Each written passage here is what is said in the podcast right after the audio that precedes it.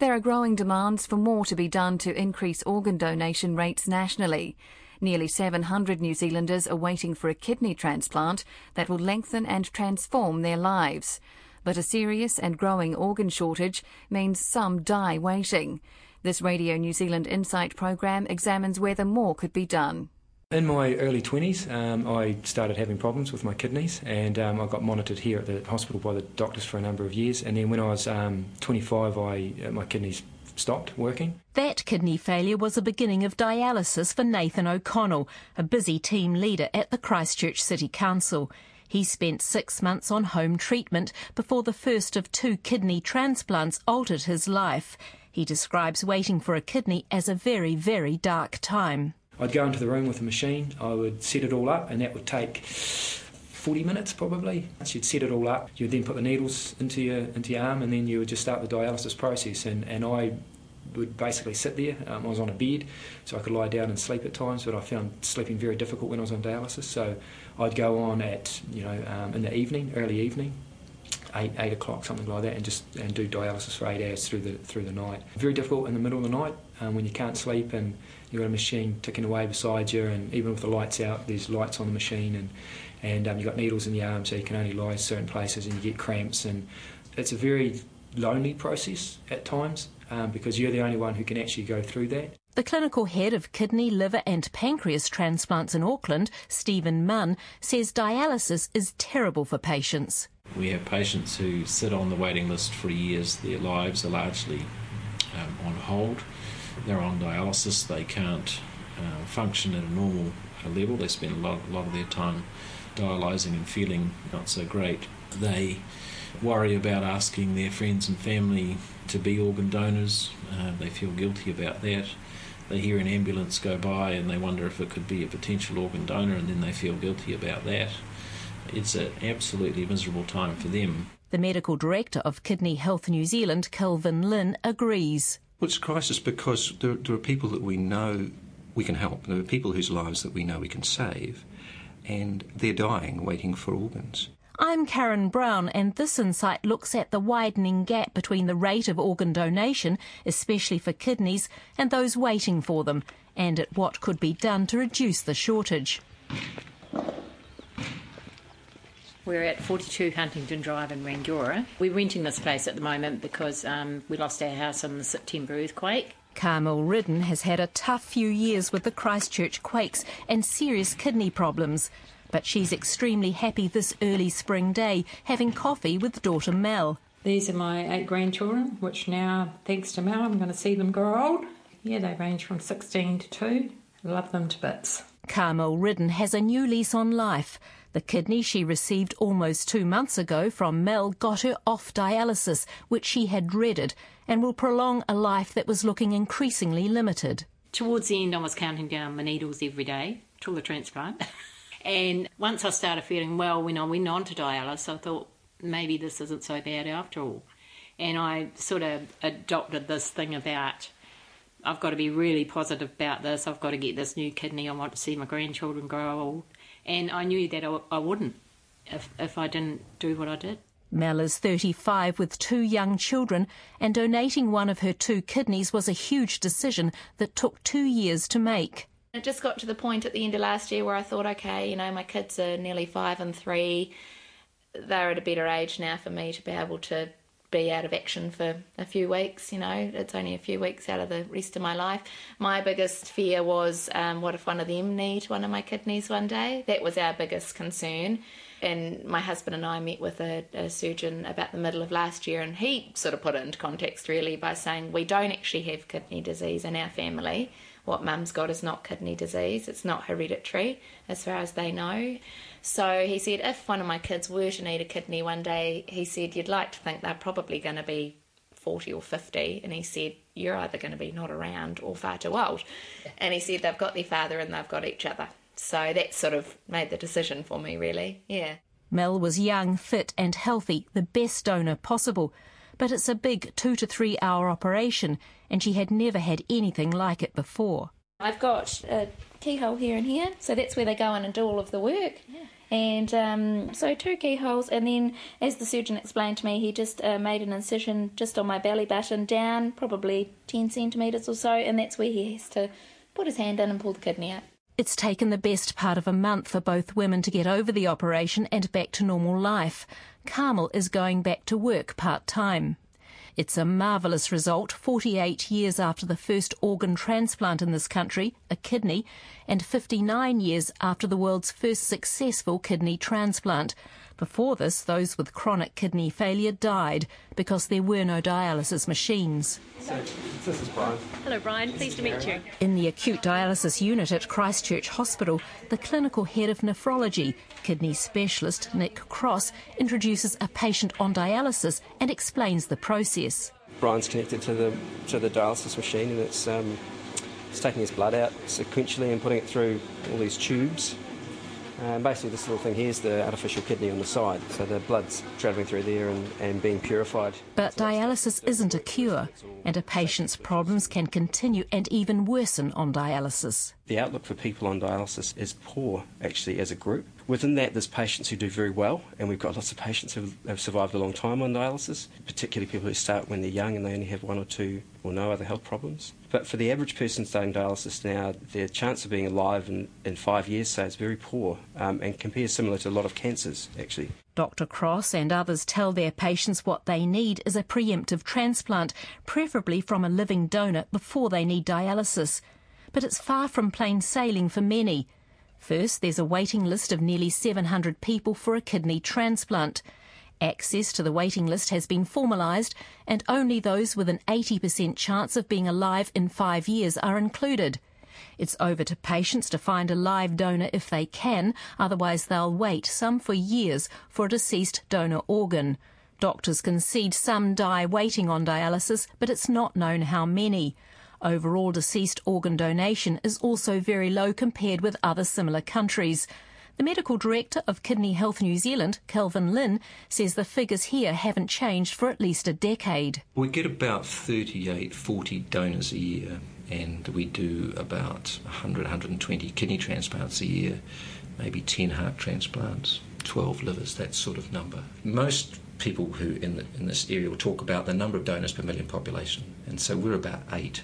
And Australia was about 12 and they're going up 15, 16. Spain is over 30. Britain's got up again. So when we look at our comparators, we're not doing very well. Organs can be donated by either live or deceased donors, and the numbers are about even. To become a deceased donor, a person must die in an intensive care unit while on a ventilator so the health of the organ is maintained. Doctors must ascertain that an individual is likely to become brain dead or occasionally, after all circulation has failed, suffer what is known as cardiac death. Treatment is withdrawn when people are not quite brain dead but very close and become organ donors if family members agree that's suitable. This highly sensitive process is coordinated by Organ Donation New Zealand, which points out it's rare for people to die in circumstances that make such donation possible. An average intensive care doctor might face the situation once a year, and those in smaller centres once every five years. But it was all too real for Wellingtonian Debbie Howard, whose husband Jeff died suddenly and unexpectedly in Wellington Hospital two years ago. We were both at our weekend home in Martinborough, and I left him to come back to Wellington and left him working over there. It was Mother's Day. He should have come home for dinner, and he didn't come home. I had to ring the neighbour over there to see if they would see if he'd fallen off a ladder or something, uh, whatever. And they found him. He'd um, lain down on the bed and was unconscious. Jeff, who was 55, had had a massive brain hemorrhage. Debbie Howard says she was in shock but knew what Jeff would have wanted. We'd had a big discussion about it because Jeff's sister has liver disease and needed a transplant two years maybe before Jeff died. Jeff was contemplating being a live donor for her. He could have donated half his liver. So we'd gone down that track of thinking about organ donation, but also because of our boys both having disabilities, we've been involved in the health sector a lot, and so we've had this conversation about a lot of different health issues and things. And if you can help somebody else, why not? Last year, 14 of the 38 deceased donors nationally died because of similar intracranial or skull hemorrhages. Four died from road accidents. Most donors were European and they gave 54 kidneys, 12 hearts, and two pancreases. 29 people donated their livers and 14 gave corneas, the transparent dome on the front of the eye. Debbie Howard says there were many tests before intensive care doctors would declare that her husband was brain dead. Which is really weird because um, he continues to breathe with the aid of the ventilator and he continues to be kept alive until they harvest the organs. So it's a very weird state of limbo to be in. A transplant team came from Auckland to retrieve the organs. Whenever they had to do anything to Jeff, they always spoke to him as if he was a conscious patient. Everything was just done with courtesy, respect, and oh, I just I just can't praise them enough. They were just wonderful. I went in and um, I couldn't actually say goodbye. It was very very surreal situation to be in. So when he went off to theatre, I didn't think he's going off to die. I thought he's going off to save people. And that's how I thought about it. Debbie Howard says her husband donated his kidneys, heart, lungs, and eyes, helping at least six people. The recipients have remained anonymous, but Debbie Howard says she's had letters saying they're doing well. She's grateful they could help so many people and firmly supportive of organ donation. But not everyone believes enough is being done. This Christchurch motelier is a persistent critic of what he regards as inadequate efforts by Organ Donation New Zealand and others to address the low deceased organ donation rate. Andy Tookey? Hello, Karen Brown here, Radio New Zealand. Andy Tookey began researching organ donation when his daughter Katie was born with a rare liver disease. She never got a liver, and she's now 11 years old. Of course, I didn't notice at the time. They said that she wouldn't survive without a transplant. As it turns out, I mean, she's a, a fighter. It turns out that she's one of only 2% of children with this disease that do well. But her father isn't about to give up his demand that more be done in this country to raise public awareness and boost deceased donation. There is nothing to prompt anyone to discuss their wishes with their family. And that's the main thing. We need to get people to talk about it before it happens. There's no point asking for a consent from a family member at the, the worst possible time. They can't make a decision then. Mr. Tookey still wants an online organ donor register, despite having politicians, clinicians, and others interrupt his efforts to get a register in 2002. He also wants anyone who indicates they would be a donor to be first in line if they ever need a transplant. Even the most selfish of people would sign up to be a donor if they thought that their chances of getting an organ were better than if they weren't a donor. I mean, we ration everything in health as it is at the moment because of the limited budget. So if you've got a limited amount of um, organs, well, you have to ration them. What's the fairest way to ration them? It's frustrating to see that other countries around the world are making huge leaps in their organ donation numbers and even taking on the suggestions that we were making 10 years ago to get there and yet we are still where we were 10 years ago with no signs of it getting any better. Just over half of all driver's licence holders have donor listed on their licence. Some say it's the closest thing we have to a register, but the Transport Agency points out having donor on your licence is an indication only of a person's wishes and not informed consent in a legal sense. Andy Tookey says much more could be done, starting with better information so more drivers choose to tick the donor option. That's the 50% that we need to be targeting. Uh, a 50% rise in organ donations would be a huge boost to saving lives in New Zealand. We need to find out why they're not being organ donors. I believe in Australia that they've got a task force currently doing that. Auckland City Hospital is a major base for renal and other transplant specialists, and I'm on my way to the liver transplant unit. The clinical director, Stephen Munn, says there are 20 people waiting for livers, 10 to 15% of whom will die waiting for a liver transplant. There are also waiting lists for hearts and lungs. But he says donor registers don't help, partly because they're voluntary. Even in Australia, I think there's 28% of Australians that signed up on the registry.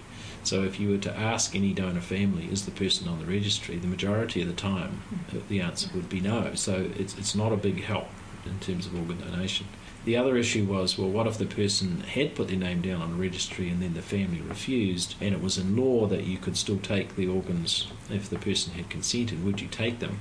And our problem with that is, is that if you have the resistance of a family member or a group of family members here and now who are saying, no, please don't touch you know, the body uh, of the recently deceased, my father, my brother, my whatever, that is an extremely difficult situation for the donor team to supervene the, the wishes of the family.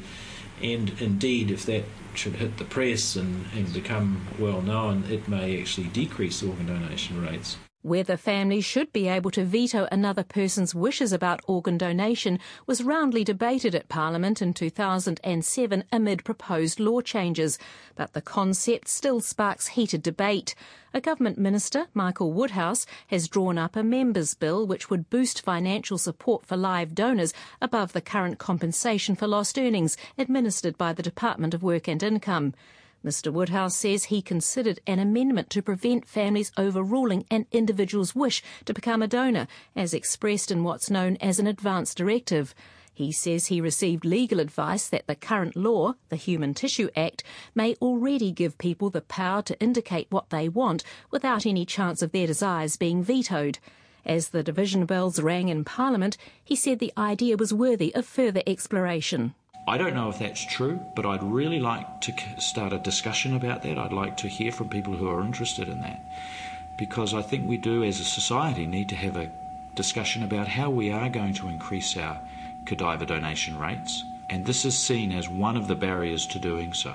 That aside, transplant specialist and surgeon Stephen Munn says more could be done to increase organ donation rates for both living and deceased donors. There is in New Zealand, for instance, a, a real time death audit going on where all deaths in intensive care units around the country uh, are monitored. And uh, data that we've been presented with would tell us that uh, not every person who's had a catastrophic head injury or intracranial event who is potentially brain dead is actually assessed for brain death and then all of those that are assessed for brain death are not necessarily uh, are their families approached for organ donation. So there could be a gap that we could do something about if there was somebody within those units uh, who could monitor that and make sure that it was kept to a minimum, for instance. Professor Munn says it would mean ensuring that part of an intensive care doctor's time was set aside specifically for organ donation. He says extra money that's been pumped into intensive care staffing in Australia has boosted donation rates by 40%, and there will be lessons in it for New Zealand. A retired Christchurch surgeon, John Morton, once had the unenviable job of broaching the subject of donation with families in intensive care. When I first started meeting these tragic families where people were dying, no one had done this before, and I used to dread going to see these poor people in this situation. Till gradually I realised that there was a very important uh, service to provide to them to explain to them what was happening and what the potential was for helping others. And as one got more skilled at the process of seeking permission, more and more people gave permission. He says trained staff, dedicated and focused mainly on this task, are what's needed. Organ Donation New Zealand is the national service for deceased organ and tissue donation, which coordinates donations with transplant units in Auckland, Wellington, and Christchurch. However, the service said it wouldn't take part in this program if the long-time campaigner Andy Tookey was interviewed or even if he or his organisation were mentioned. Radio New Zealand was keen to speak to the service but couldn't accept conditions on who else could be interviewed for this program. Meantime, doctors and others are turning their attention increasingly to trying to facilitate more live organ donations. It's illegal to sell or receive payment for donating an organ, but voluntary donation, where appropriate, is welcomed for those over 18. Live donor kidney transplants are also very successful, with kidneys from living donors lasting 15 to 20 years on average. Rates of live donation compare well to that of other countries, but they too have declined to about 12 donors per million people. Donors are either altruistic, donating to anyone who needs an organ, or directed to a specific person, often a relative. Nick Cross of Canterbury DHB says they've had more than 20 altruistic donors in the past 15 years, and that rate of altruistic donation is the highest in Australasia. It astounds me that people put their hands up like in this way, but we have them approaching us all the time, actually. Auckland specialists say there's also a high number of volunteers in its region, with 160 people going through the process of becoming possible live donors. But potential donors have to go through careful tests of their physical and psychological fitness to be donors, and between 10 and 15% won't get through, even if they want to go ahead. Hello, Helen speaking, renal transplants. Hi. An Auckland transplant coordinator, Helen Whitehouse, says this can be upsetting for some. We had a gentleman that came forward who wanted to donate to his wife, and he um, he believed that he w- should just donate to her regardless of his own health issues because that's what he wanted to do.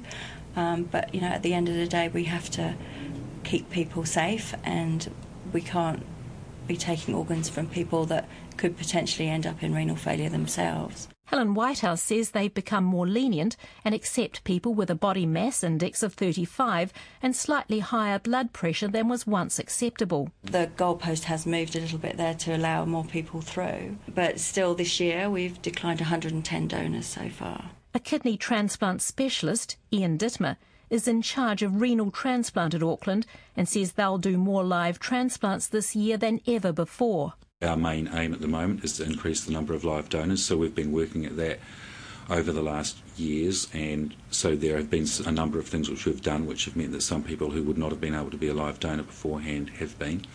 And so that, for instance, would be blood group incompatible live donor transplants, and so that was an absolute contraindication, so you couldn't go ahead if the donor was the wrong blood group for the recipient.